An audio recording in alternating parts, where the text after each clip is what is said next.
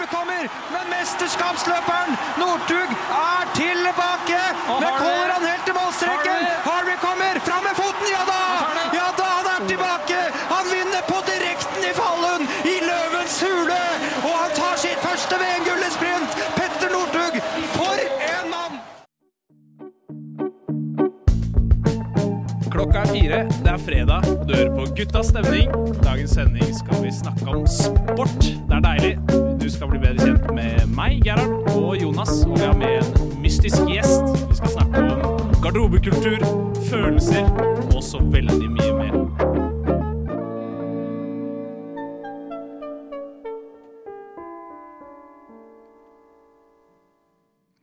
Yes, Jonas, sport. Det det det skal handle om. Deilig. Hvordan går det med deg I dag? Det jo en litt sliten fredag som vanlig da. Sliten fredag? Jeg skulle jo egentlig ha en litt hvileuke denne uka, men det har jo ikke skjedd. Jeg føler dette her sånn déjà vu. Hver eneste fredag så har det vært en hvileuke som ikke ble hvileuke. Jeg føler jeg lever I en litt sånn, kanskje ikke Groundhog Day, men Groundhog Week. Ja. Jeg føler jeg litt sånn på samme sted hver eneste fredag hvor jeg kommer I studio her. Ja. Men det jo deilig da. Sånn det. Jeg har nettopp kommet fra en MR-undersøkelse, så jeg endelig får sjekket ut kneet. Så spent på å se hvordan det går. Det meg, Jonas, men vi har jo en mystisk gjest I studio. Dere har kanskje hørt om Theis, vår sjefsprodusent. Han sitter I bakgrunnen mye, men I dag han med som meddeltager og skal bidra med sin ekstreme sportkompetanse. Radio Nova-legende. Theis? Like godt at jeg ble omtalt som sjefsprodusent, for det antyder at jeg har flere folk under meg. Men jeg jo egentlig bare en sånn sitter på siden og mener ting, og så litt sånn han som henger I hornet på veggen og sier ting om programmet deres, og så det noe som går inn og noe som går ut. Ja. Men veldig hyggelig å være her. Sport gøy, sport bra, sport noe jeg liker. Så god timing på at det var denne episoden Anders ikke kunne være med på. Ja, Anders Deres vanlige programleder, kanskje. Ja, han vanlig programleder. Jeg skal prøve å hospitere for han. Jeg tror Anders på Mr. Olympia. Skulle også være det, om jeg husker rett. Ja, det et eller annet sportsarrangement. Jeg husker ikke helt hva det Skulle han ikke være med? Jo, han skulle være med. Jo, det var det det var. Det mulig vi kommer til å høre litt mer fra han senere. Ja. Men Jonas, vi skal snakke om sport, og da lurer jeg på hva slags forhold har du til sport? Hvilke sporter det som interesserer deg? Jeg jo generelt ganske sportinteressert. Sånn til vanlig så det jo mye fotball det går I. Gjerne av da engelsk type. Ikke så interessert I norsk fotball. Med noe unntak selvfølgelig. Sånn for eksempel når det et eller annet lag fra Nord-Norge som viser Mourinho ettertrykkelig hvor skapet skal stå. Det det ikke det han har satt det, for å si det sånn.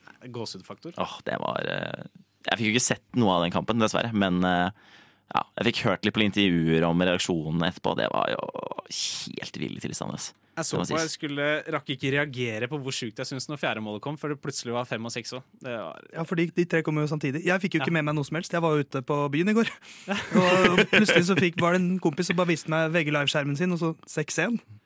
Alle dager har skjedd her. Lite sjokk, men Mourinho, han har jo hatt dårlige prosjekter I Norge før. En Rosenborg-kamp for eksempel. Hans første stint I Chelsea, da var vel det siste kampen hans, hvor de spilte uavgjort mot Rosenborg. Så han trives ikke helt nord for Ring 3. Nei. På ingen måte. Og så må det jo sies da at som Tottenham-sporter, så det litt ekstra deilig å se at han tryner så til de grader som det han gjorde I den kampen. Ja. Det gjør litt godt. Hardt å melde at Tottenham-supporter, for de jo hadde ikke sånn veldig bra dag I går. Nei, jeg spilte de kamp I går. Jeg fikk ikke det I hvert fall. Nei, det snakker vi ikke om. Vi trenger ikke snakke mer om det. Men Theis... Ja, det meg. Ja, du har litt andre interesser enn fotball også. Jeg jo veldig glad I fotball. Jeg sitter jo nå ikledd en fotballdrakt som fra Athletic Bilbao, fordi jeg har noen Bilbao-venner som gjør at jeg må ha en sånn drakt. Så har jeg også på meg et lynskjerf, som da betyr at jeg holder med lyn. Men på mitt hode så ser det jo en litt rar caps. Det en kaskett, som på fransk betyr caps. Det rett og slett en sykkelcaps, for det jo landeveissykling som min store lidenskap, også min hobby, også min jobb. Utrolig nok, jeg jobber jo faktisk med sykkel, så jeg føler jo at jeg har kompetanse I hvert fall på det. Tenk å ha en profesjonell ekspertkommentator i studio. Ja, for det må jo sies, du jo faktisk vår første virkelige ekspert. Ja, jeg jobber... Med ekspert I... Jeg jobber jo som sykkelkommentator for Discovery Eurosport, så hvis det skal handle om sykkel, så har jeg jo faktisk mye å bidra med. Og jeg har faktisk med en liten gave til dere, gutter. For dere ser jo at jeg har på meg en liten caps på hodet mitt, så jeg tenkte at dere må også få en sånn sykkelcaps, en ekte sykkelcaps. Nå er jeg spett her. Og da har jeg 3 capser, så dere får velge. Jeg vet ikke hvem som skal få førstevalget. Dere kan si hvilken dere har lyst på. Jeg har med 3 capser. En tysk landslagscaps, en nederlandsk landslagscaps og en belgisk landslagscaps. Har dere noen favoritter sånn instinktivt? De var jo dritkule alle sammen, da. Ja, de er jo da farget i flaggenes farger, mens den belgiske da er blå, for de har alltid blå landslagsdrakter i sykkelsport. Så jeg vet ikke, Jonas, hvilken har du mest lyst på? Ja, den belgiske var kul, men jeg synes den tyske var ganske kul også, så jeg kan godt ta den. Altså. Hva med deg, Gerhard? Du får lov til å velge den tyske du også, hvis du vil. Jeg rocker den belgiske. Du rocker den belgiske, da slenger jeg en belgiske til deg, Gerhard. Nydelig. Så får du den tyske, Jonas. Tusen takk. Så da kommer vi alle 3 til å sitte med sykkelkapser på, og denne bremmen kan flekkes opp og ned. Den må flekkes opp. Om man vil eller ikke. Den skal helst stå opp. Men nå ser vi ut som flotte syklister alle sammen. Så det er på en måte nå har jeg fått klart å verve dere inn i sykkelmiljøet dere også. Deilig. Jeg skal bare si det at jeg har trua. Jeg har jævlig trua. Jo, takk til Kjetil Rekdal som har trua på oss i dag. Det er godt å høre. Jeg rakk egentlig ikke å si hva slags fotball jeg følger med på, men det er mye det samme. Fotball har egentlig vært min store forskjell hele livet, men som sofatitter så er det fotball. Og litt sykling av Tour de France og Formel 1 er det jeg bruker tida mi på. Jeg har også falt for Formel 1 etter Drive to Survive. Ja, da ble jeg helt inne i den verden nå. Ja, det er virkelig en Netflix-serie som er verdt å se for dere litt sportsinteresserte. Men nå skal vi over til noe litt mer personlig, om våres egne sportsopplevelser som aktive eller mindre aktive idrettsutøvere. Vi skal dele en god og en dårlig idrettsopplevelse, egentlig. Jonas, har du lyst til å starte? Ja, altså, det kan ikke skyves under stol at jeg er jo den klart minst sånn, i hvert fall når det kommer til aktiv utøvelse av sport, så er nok jeg den som stiller svakest her. For jeg hang jo opp fotballskoene i en alder av 12 år. Oi, det begynner noen år siden. Det er såpass tidlig at du kan ikke skylde på kneskader i gang. Det er litt ubeleilig sånn sett. Angrer litt på den avgjørelsen i etterkant, fordi jeg fikk jo høre sånn i videregående alder at det var noe som het Dana Cup. Og da skjønte jeg jo hva det er jeg hadde jo glipp av. Litt mer om garderobekultur og sånn senere i sendingen. Men altså, hvis vi snakker om idrettsminne bortsett fra det da. Altså, du nevnte jo men vi hadde jo et lite innslag med Petter Nortug her nå i starten. Og jeg husker blant annet å ha sett det første løpet, det var vel i Sapporo, tror jeg, sånn 2009 eller hva det var. Da han røkka fra hele feltet på slutten her, og da det var barneskirenn, og de har et sjans og hele greia. Det var kult, altså. Ja, det var en fantastisk gåsehudfaktor, det også. Det var første gang, og det var helt nytt. Det var bare sånn, det går ikke an å gjøre dette her, og så gjorde han det. Det er en grunn til at vi ser på vintersport, hvor Norge faktisk får til ting. Det er så deilig. Alltid gøy å se på ting der vi er best i. Se på sjakk, for eksempel. Hvor mye vi bryr oss om det, plutselig. Men langrenn er stort øyeblikk. Det Northug-øyeblikket der, altså. Ja. Og det var jo også på en tid hvor det ikke bare var nordmenn som vant. Ja. Så det var faktisk litt gøy å vinne. Tyskland var bra. Tyskland var bra. Italia var veldig bra. Jeg savner italienere i skisporten. Sorts, ja. Forrige Italia, altså. Siden vi er på gode, eller begynner med det gode, og så ta de bad news etterpå, så deler jeg altså min fantastiske historie, som er litt ikke så fantastisk. Men vi hadde cupkamp mot Lyn. Ai. Faen. Jeg liker ikke at det er en god historie. På Røabanen. Vi fikk juling, vi tapte 7-1. Lyn var et par divisjoner over oss, og hadde vel som mål å klatre videre oppover mot tippeligaen, som de fortsatt streber med. Men på stillingen 7-1 så mottok jeg ballen midt mellom 16-meteren og midtbanen. Dempa han på brystet, dro av mannen og køla han i lengste kryss til stående applaus fra 500 bastioner. Det var rørende. Da ble jeg utrolig... Jeg fikk gåsehud. Rørt av egen prestasjon. Jeg ble rørt av at Lyn-fansen klappet for det. Ja. Det er ikke ofte man nedover i divisjonen spiller med supporter i det hele tatt. Så når du først har fullsatt stadion, og så får alle til å klappe for deg, det er et stolt øyeblikk i min idrettshistorie. Ikke sant. Er det min tur, da? Ja, nå har vi hatt litt fotball, eller i vintersport og fotball, så da må jeg kunne ikke vært her uten å trekke fram en sykkelhistorie. For jeg har jo en kort sykkelkarriere bak meg selv, hvor jeg syklet ganske aktivt på landeveien til jeg ble junior. Jeg har ikke enorme resultater, men Jeg har vunnet sykkelritt 2 ganger. Og det er det samme rittet som jeg vant 2 år på rad, som er et lite treningsritt på Sørlandet, like ved hytta til familien min. Jeg vant den første utgaven. Året etter kom jeg tilbake som titelforsvarer. Enormt press og fokus. Veldig sånn lave skuldre i det rittet der. Men da var jeg 16 år gammel. Kom til, hang med i tetgruppa helt til siste par kilometeren. Vi var 5 mann igjen. Skjønte at dette kommer til å gå til en spurt fra disse 5. Visste at rundt svingen her så ser vi målflagget der fremme. Klinker til ut fra svingen. Åpner spurten veldig tidlig. Kom jeg på, oppfattet jeg ganske raskt det jeg åpnet spurten, for det var litt lengre til målstreken enn det jeg trodde. Men står distansen og merker etter kanskje 5 sekunder at det her har jeg. Det her har jeg. For når du spurter, så ser du liksom sidesynet. Du merker om noen er på vei opp på siden. Ja. Ingen kommer. Jeg hever armene og får feira skikkelig. Og det er det eneste gangen jeg har vunnet et ritt på den måten. Med original sykkelfeiring? Ja. Det er deilig. Og det var stort for unge Theis, som da har fått oppleve å vinne et sykkelritt. Så ble jeg aldri veldig god, for jeg trente ikke nok. Men akkurat den følelsen, den var veldig stor. Det tror jeg på. Da må jeg bare også spørre, siden dette var du vant de 2 første utgavene etter rittet. Ja. La de den ned 3. året? Nei, men da velta jeg. Og da endret de også løypa litt. Og jeg hang i tetgruppa da også. Men da skulle jeg ta imot en flaske. Klarte ikke det. Velta med 10 kilometer. Det er nedtur. Sånn kan det også gå. Sånn kan også en karriere i sykkelsporten ende. Ja, det var også det dårlige minnet til Theis, hvis noen lurer. Går veldig fort fra høyt oppe til langt ned i sykkelsporten. Nei, men det gjør du faktisk. Det gjør det. Men Jonas, dårlige idrettsminner har du nå. Skal bli litt mer følsomme. Jeg tror jeg er en person som ikke tar en del så tungt på nederlag i idretten, fordi jeg føler at jeg er ikke nødvendigvis at jeg har en egenskap at jeg kan noen ganger bare distansere meg litt fra ting. Så med en gang på en måte ting begynner å gå dårlig, så bare kjenner jeg at da bryr jeg meg ikke så mye. Hvis det er meningen, så jeg føler at jeg skal falle ganske tungt da, at jeg liksom virkelig er deppa når noe går dårlig. Men jeg må innrømme, jeg var jo temmelig deppa etter en viss Champions League-finale i 2019. For da var det et annet engelslag som røvet med seg pokalen. Det var det, og det røvet jo med seg ved å score på en straffe som var blitt tildelt i en ganske kontroversiell hands-situasjon, i betydningen at det var ikke straffe. Bare så det er sagt. Mané sikta jo på hånda til Sissoko når han la inn den ballen. Men så det var ganske nedtur. Da var jeg faktisk litt nedbrutt etterpå, kjente jeg. Det var da Liverpool mot Tottenham, for de som ikke husker den finalen. 1-0 var det den kampen der ble.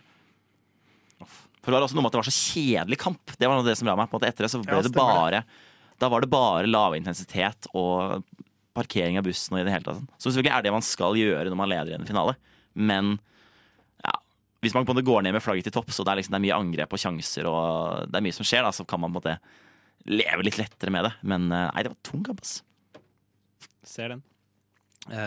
Dere får et valg. Dere kan velge mellom fysisk nederlag eller mentalt nederlag. Mentalt, for det er mye mer interessant. Det er mye mer interessant. Jeg går for mentalt. Jeg vil mye heller høre mentalt. Nei, det er som idrettsutøver en lengre periode hvor jeg hadde først vært skadet med jumper knee over nesten en hel sesong. Og så kommer jeg tilbake til et lag som ikke er det samme i det hele tatt, og opplever en sesong hvor vi nesten bare taper. Og kjenner på det fra å være vant til året før jeg ble skadet, hvor vi var rett unna å rykke opp til 2. divisjon, til å bare tape når du har en vinnerskalle uten like, og føle at du ikke kan gjøre noen ting med det. Endelig tilbake fra skade, gleder deg til å spille fotball, og så bare kjenne tap etter tap etter tap, ganske store tap også. Det er mentalt slitsomt. Og motivere seg og fortsette å spille fotball når det er det du driver med. Har lyst til å vinne, og så bare vite at det går ikke veien allikevel. Ja. Og det jeg hadde delt. Ikke sant. Det var den tunge tiden, altså, med andre ord. Den tunge tiden. For jeg har også den egentlig tunge historien jeg hadde tenkt å dele, som ikke var den velten, for det er sånn som man kaster av seg. Jeg fullførte jo det rittet. Men jeg har også en fotballhistorie, nemlig for jeg spilte jo i Lyn. Og jeg husker første gang vi delte inn i nå skal lagene toppes. Første lag, andre lag, tredje lag. Satsningslagene var liksom første og andre laget. Jeg kom med på andre laget. Så jeg var en del av satsningsgruppa. Trente 5 dager i uka. Spilte en kamp. Jeg trente sykt mye fotball. Spilte høyrebekk da, som aldri er et godt tegn. I den alderen der. Men jeg trente jo, jeg elsket å trene. Det var primært det jeg syntes var gøy, å bare være på trening og spille fotball der. Men jeg husker at jeg kom jo ikke nærmere førstelaget, for å si det sånn. For det var jo målet, at andrelaget skal være de som kjemper om å komme inn på førstelaget. Det var aldri en ambisjon for meg. Men jeg likte veldig godt å trene der. Og så fikk jeg, på en trening husker jeg, min trener, Tresor Egholm, fantastisk trener, vært avgjørende for Caroline Graham Hansen, hennes karriere. Han har vært kanskje hennes viktigste støttespiller. Veldig nylig fyr, og da sa han basically, vi føler ikke at du har utviklet deg nok til at du kan fortsette her. Det er tøft å høre. Og da var jeg kanskje 15 år gammel. Ja, ikke sant? Såpass, ja. Og så merket jeg jo med meg selv at det var en ganske tung beskjed å få. Men så merket jeg også etter hvert at det var godt. Fordi at jeg gikk jo da fra å være høyrebekk på andre laget til å være sentral midtbanespiller og kaptein på tredje laget. Ja. Som var en mye mer morsom... Og det var da jeg merket at gleden av fotballen hadde forsvunnet litt for meg. For jeg spilte egentlig på et nivå der jeg ikke var god nok. Ja. Så det var jo det som satt litt sånn under overflaten her, at jeg egentlig var ikke god nok til å spille der. Og det ødela litt gleden for meg også. Men akkurat den samtalen, og da å fortsette treningsøkta etterpå, det var ganske tungt. Ja, det ser jeg. Ja, fotball eller idrett generelt, og konkurranser morsomst når man vinner. Ja gutter, jeg da her på en sportssending og følger med på den siste sportskampen, hvor det har vært veldig mye som har skjedd innen sportsverdenen. En mann i en drakt tok en ball fra en annen mann i en drakt, noen siste mann ikke var fornøyd med i det hele tatt. Den første mannen tok så ballen og prøvde å skyte på mål, noe han bommet på, noe det virket som å være blandede følelser på, avhengig av hvor du satt i publikum. Men det har likevel vært en spennende dag for sporten. Jeg skjønner at folk ser på dette her 90 minutter nesten hver dag. Det blir aldri kjedelig, og folk liker sport. Baller gøy å se på når de går eller ikke går inn i mål. Takk for meg, tilbake til dere i studio. Tusen takk, Anders. Godt at vi har en utgående reporter i dag. Theis? Ja, du vil dele? Jeg har det, for nå vi prater jo om idrett og sport i dag, og da idrett for meg, det er følelser. Og for det er få ting, jeg vet ikke med deg for eksempel, Jonas, hva får deg til å føle av ting du ser på? Hva det som da framproduserer følelser i størst grad hos deg? Det jo, for min del så det gjerne ting som skjer rundt idretten da. Om det kan være at for eksempel, så husker jeg for noen år tilbake, så var det en eller annen veldig ung Sunderland-supporter som var veldig stor fan av Jermaine Defoe. Og så var det den sesongen hvor både Jermaine Defoe spilte for Sunderland, og denne gutten her var dødssyk av kreft da. Så det å da se liksom lydklippet av han som møter den store helten sin, og familien, og der liksom klemmer og gråting og sånn, det mer sånne ting som ikke føles som ofte når det ting bak enn selve øyeblikkene. Ja. Fordi selvfølgelig det jo veldig mye følelser og god og ting som skjer når det vinnes eller det tapes eller hva det men med en gang det de menneskelige historiene rundt, da det litt mer gråtestemningen for min del. Da. Det det som treffer meg også i størst grad, at når det på en måte heves til noe mer enn bare idrett, når det noe mer, og det ingenting som treffer mitt følelsesregister mer enn OL. Og det jo noe fordi at det kommer hvert fjerde år, og da arbeidet som legges ned så ekstremt. Det jobbes over så mange år, inn mot én ting. Og noen ganger i OL så skjer det ting som bare viser at idrett mer enn bare idrett. Det tydeligste eksempelet på det synes jeg fra sommer-OL i år, Tokyo 2020, som det fortsatt heter, selv om det ble arrangert i år, i høydehopp-konkurransen. For høydehopp det et lite miljø. Men... Så det betyr at de som driver det, de kjenner hverandre godt.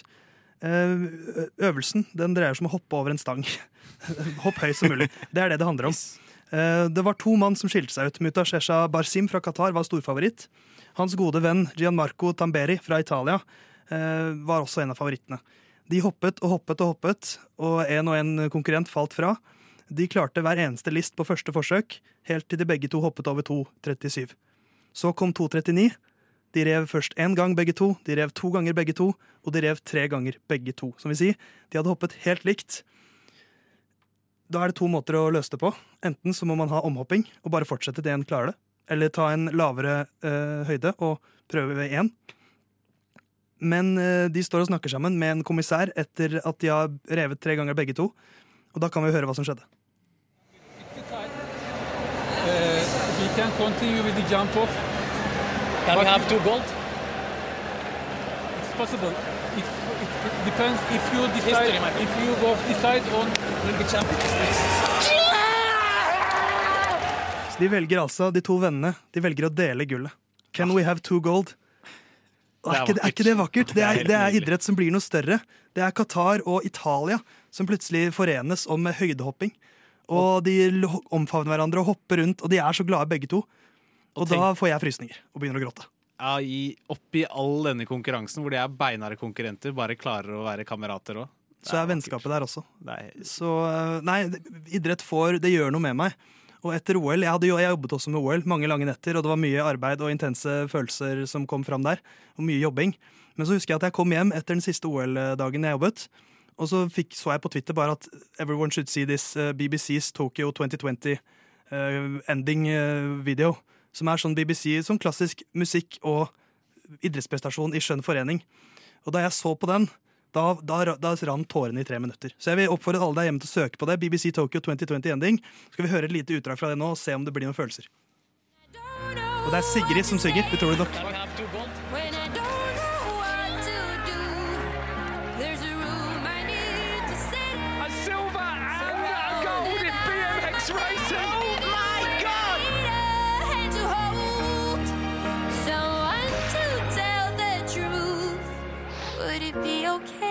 If I came home to you. Triathlon will be golden for Great Britain in Tokyo. Charlotte Worthington has absolutely smashed her second run out of the park. It is a glittering 5th Olympic gold medal for Laura Kenny. We're the Olympic champions, and that's just a dream come true. Galoyafai is the Olympic champion. You know, I'm so proud. Jason Kenny in British Olympic history. Adam P.T. champion. And I see the world so different now.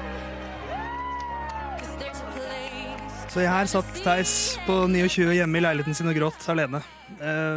Og det er ingen andre ting som gjør dette med meg enn idrett. Jeg vet ikke om det er unikt for meg, men det gjør noe med meg, ass. Det gjør det. Jeg også er gråtig av fotball, blant annet, og både fotball, men idrett generelt var det jeg prøvde å si, ikke klarte å si. Historier om underdog som vinner, eller bare hvor glad folk blir av å vinne, det gjør meg emosjonell, merkelig nok. Ja, for det er jo det, altså, med en gang man går bort fra det at det bare handler om å vinne, som jo er veldig, på en måte, grunnleggende sett det man tenker om idrett handler om. Med en gang man går bak på altså, det menneskelige bak, da, ikke sant, altså. Hva har folk lagt ned, hva har folk offret, liksom, hvilke historier er det de har da, disse menneskene som faktisk klarer, eller ikke klarer å åpne disse tingene. Det er jo da ting begynner å skje da. Det er da Sigrid begynner å synge i bakgrunnen. Og da begynner Theis å gråte.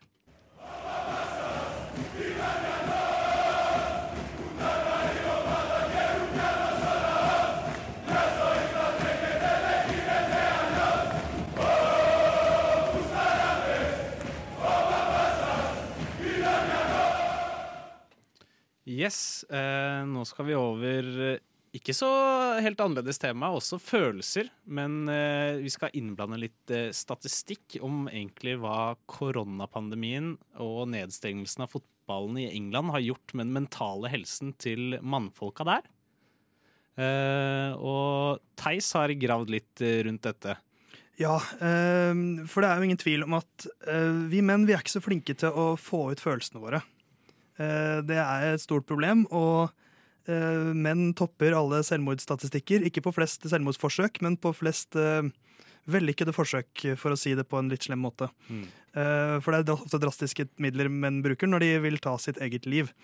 Men en arena der vi menn faktisk får ut våre følelser, det er jo idretten, og det var jo nettopp som vi nettopp pratet om, at det er en viktig arena for meg å få ut følelser, tydeligvis. Og hva skjer da når den arenaen forsvinner? Slik som skjedde i veldig stor grad i fjor, 12. mars, eller midten av mars, så plutselig all idrett, sport, fotball, sykling, for min del, forsvant. Ingenting var mulig å gjennomføre lenger. Og det pågikk jo veldig, veldig lenge. Og jeg fant en liten undersøkelse, en spørreundersøkelse, på thinkpublic.com om den mentale helsekonsekvensen av denne nedstengningen. I England så er det rundt 1 av 8 menn som har en vanlige mental helseproblemer, som er ganske mange.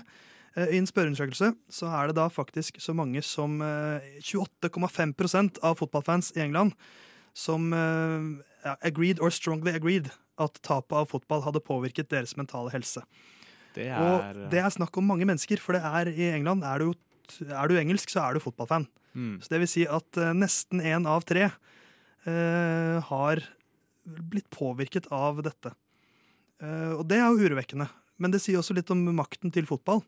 Og det er, altså, det blir jo, mange trenger det høydepunktet, tror jeg. For veldig mange mennesker så er den fotballkampen på lørdag, hvor du møter kompisene dine på puben, eller kanskje folk du bare møter på den lørdagen når det er fotballkamp. Det er så viktig for det sosiale også. Så er det jo trist å se at det er så mange som faktisk har det som en så viktig møteplass. Ja, det er jeg helt enig i, og vi skal tilbake med dette med vennskap som dannes gjennom idretten litt senere. Og det er sylfrekt fra Quadrado, kjører tunnel, åpner første luka i julekalenderen, og det allerede i november. Da tar vi en pause fra sportssendingen for å høre litt mer om sport. Det har blitt spilt sport i drakter, og sport har blitt skåret mot andre sporter i ballsport. Vi liker sportsånden her i sporten, og den får fram det beste og eller verste i oss, avhengig av hvilken drakt du liker å heie på. Men en ting er klart, vi liker sport. Sport er gøy å se på, uansett hvor lenge det varer, og om det aldri slutter, som det aldri gjør. Vi kan bare si, heia sport, vi liker sport, go sport! Takk til Anders, som åpenbart er den største sportsentusiasten av oss. Sport er gøy, ass. Ja. Kan lure på hvorfor han er borte til akkurat denne sendingen. Vi var inne på dette med vennskap som stiftes i idretten, og jeg kan selv si at det har betydd mye for meg. Jeg har flere gode kompiser gjennom idretten jeg har drevet med. Utifra at det er en sted man henger mye og bruker mye tid sammen, kvalitetstid sammen, som mennesker. Og så lurer jeg da på dere, har dere også noen eksempler på måten idretten har formet vennskap for dere? Veldig, i aller høyeste grad. For vi menn er jo ikke så... Vi blir ofte vennskap. Mannlig vennskap føler jeg oppstår gjennom interesser, felles interesser. Mitt mest konkrete og viktigste eksempel kanskje er fra da jeg studerte i Trondheim. Det studiet gikk til helvete. Men og nå sitter du her. Og nå sitter jeg her. Så jeg droppet jo ut av det studiet etter 2 år. Og det er ett vennskap jeg fortsatt har med meg derfra. Og det var den eneste ordentlig gode vennen jeg hadde der. Jeg husker veldig godt hvordan det vennskapet oppstod. Vi hadde vært på skolen, hatt en sånn prosjektoppgave. Så var vi 3 stykker som stod og snakket litt sånn tilfeldigvis etter at folk begynte å gå. Da sa Jørgen fra Bergen, er det noen som har lyst til å se på Premier League? Det er jo i gang nå. Er det noen som vil bli med når jeg begynner å se kamp? Jon Rickard fra Nord-Norge sa, jeg tror jeg skal på noe annet. Men jeg sa, jeg kan bli med. Ja. Og da var det nervøs Theis som troppet opp på Three Lions i puben i Trondheim på den kvelden. Vi så kamp sammen, gikk hvert til vårt, og så utviklet det seg bare derfra. Det var første gang det var der vennskapet startet. Og det er vel 6 år siden, og i sommer var jeg toastmaster i bryllupet hans. Så nå er vi veldig, veldig gode venner. Han er jo det beste jeg fikk med meg fra Trondheim. Hadde ikke skjedd uten engelsk fotball, tenkte jeg. Nydelig. Tenkte jeg. Og så må jeg si, det er også veldig modig av han, da. Som du har fortalt det, at man er en gjeng med litt sånn forskjellige mennesker samlet i et rom, og så er det faktisk noen som rekker på han og sier, hei, jeg skulle gjerne gått og se en problemkamp. Er det noen som har lyst til å se det med meg? Ikke sant. Og bare åpne seg om det, da, og si at sånn, for da impliserer du at jeg har kanskje ikke så mange andre å se denne kampen i. Det er en veldig sårbar posisjon å sette seg selv i. Det er jo absolutt det, for det er jo ganske mange situasjoner man kan være sånn, hvor man har lyst til å dra på et arrangement, eller en konsert, eller en fest eller en der, men så har man på en måte ikke noen naturlige folk å spørre om å være med. Så det at han da faktisk bare spør det ut da. Er det noen som har lyst til å bli med på dette? Det synes jeg er modig han. Det krever sin mann. Hva er den mannen som tør å spørre andre om å bli med på å se favorittidretten din? For det er flere som har den samme favorittidretten. Dere kan sitte her nå, og så synes synd på dere selv, og verden er urettferdig, og firer stanga og greier. Vi har ikke vært bra nok. Dere er paralysert, dere står og tenker på resultater i andre kamper. Og flytter faen ikke beina, vi er ikke i nærheten av den standarden vi skal. Så hit til helvete og så drit i konsekvensene, og så gjør det vi skal ut på her! Hei! Se hit da! Jeg ser inn i 22 resignerte æver! Hvor er gløden? Hvor er engasjementet? Vi er tapere som sitter her og har gitt opp hele dritten. Det flyr ut der som mongohøns. Sport er følelser, altså. Sport er så mye følelser. Fy søren.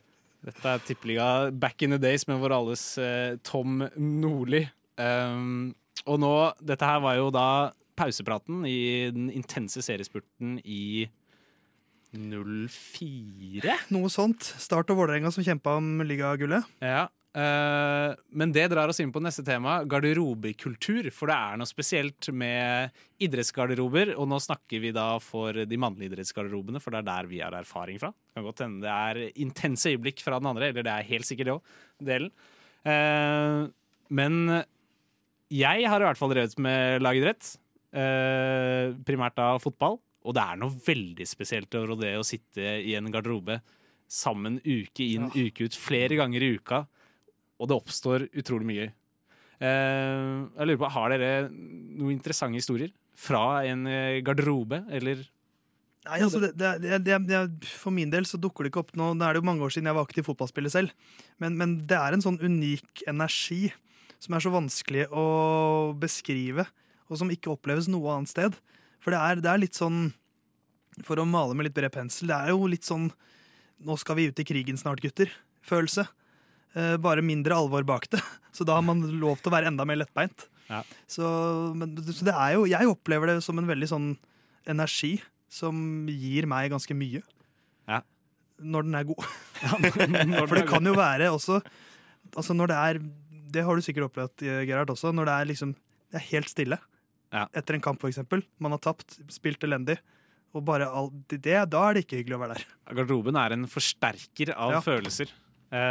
Mange mennesker sitter ofte og tenker på det samme, og det gjør jo at de triste øyeblikkene blir ekstremt triste, men de gode øyeblikkene blir så ekstremt mye bedre. Det er sjelden du får så god stemning som i en garderobe som har god stemning.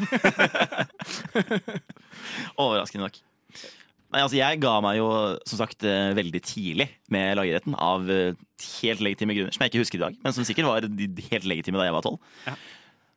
Så da, i tillegg til det jeg nevntes da, det med Dana Cup og tilsvarende andre eskapader i idrettssammenheng, så er jo egentlig det jeg har savnet mest med det, at jeg liksom aldri fikk oppleve ordentlig, det var jo nettopp det med da, en garderobekultur.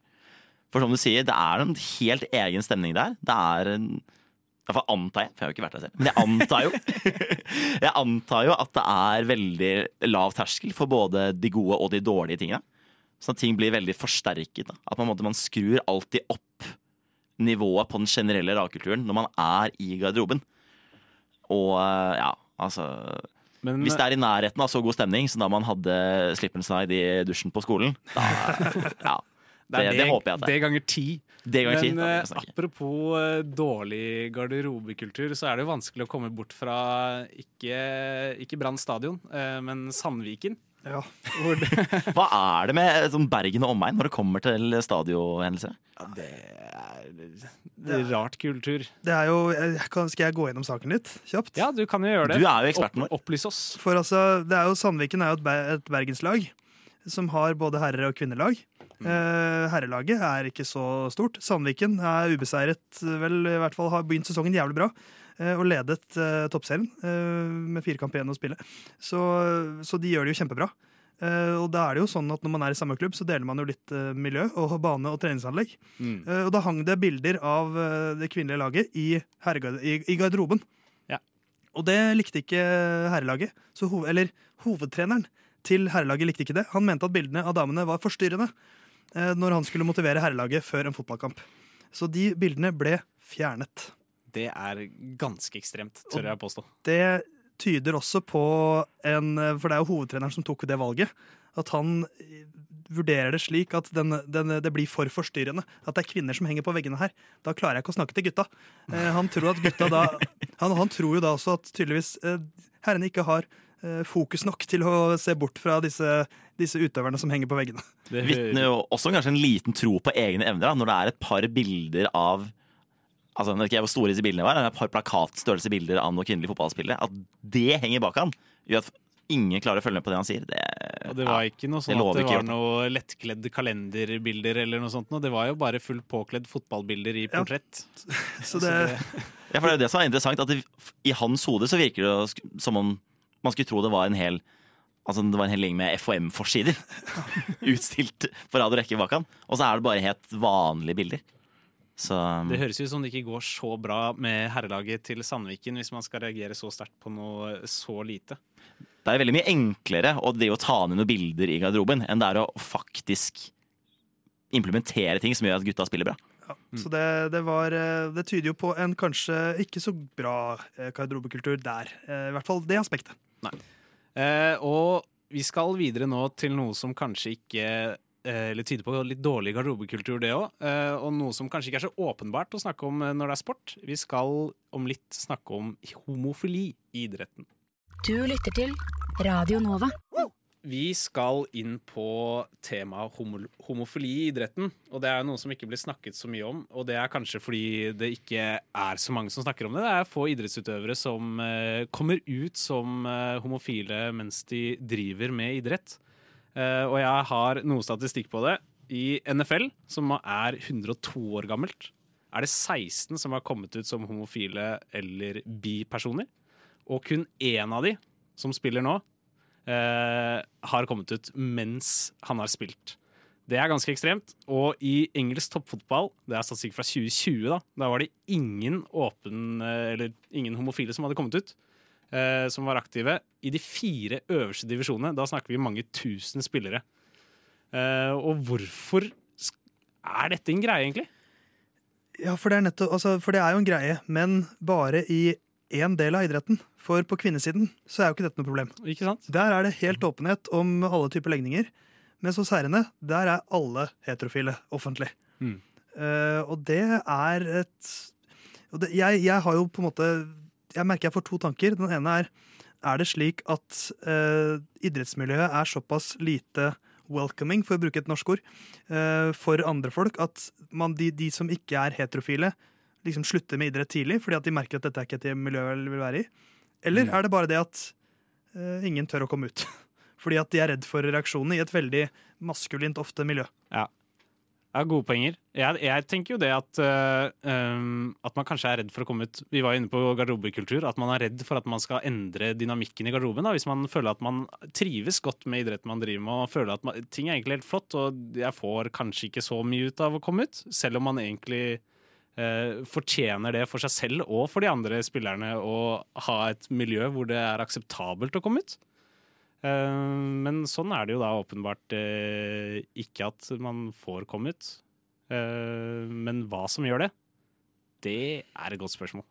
Det virker veldig rart hvis, for altså som du sier, Gerhard, det er jo flere tusen voksne herrespillere i engelsk fotball på de profesjonelle divisjonene, og at ingen av dem skulle være ikke-heterofile.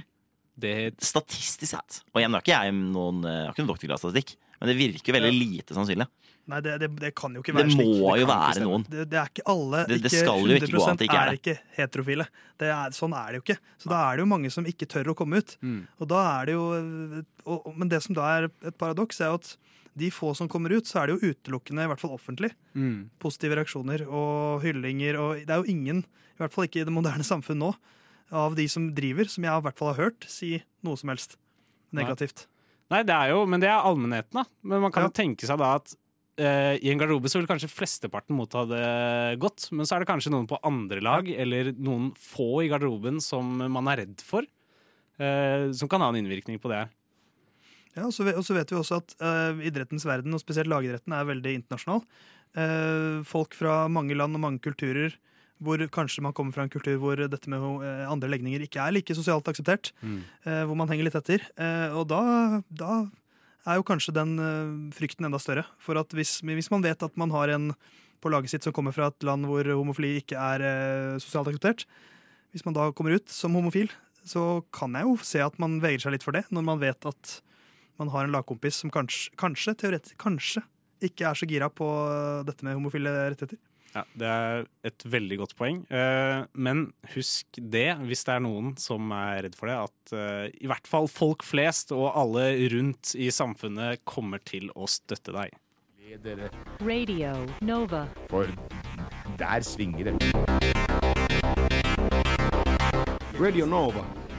We have a Radio Nova in Finland too, and it's completely crap.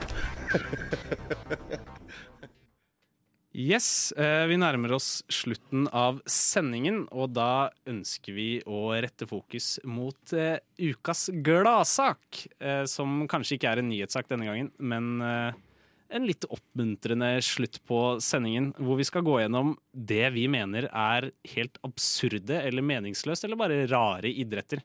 Og jeg kan begynne. Jeg mener meget sterkt at kappgang er noe av det merkeligste mennesket har funnet på.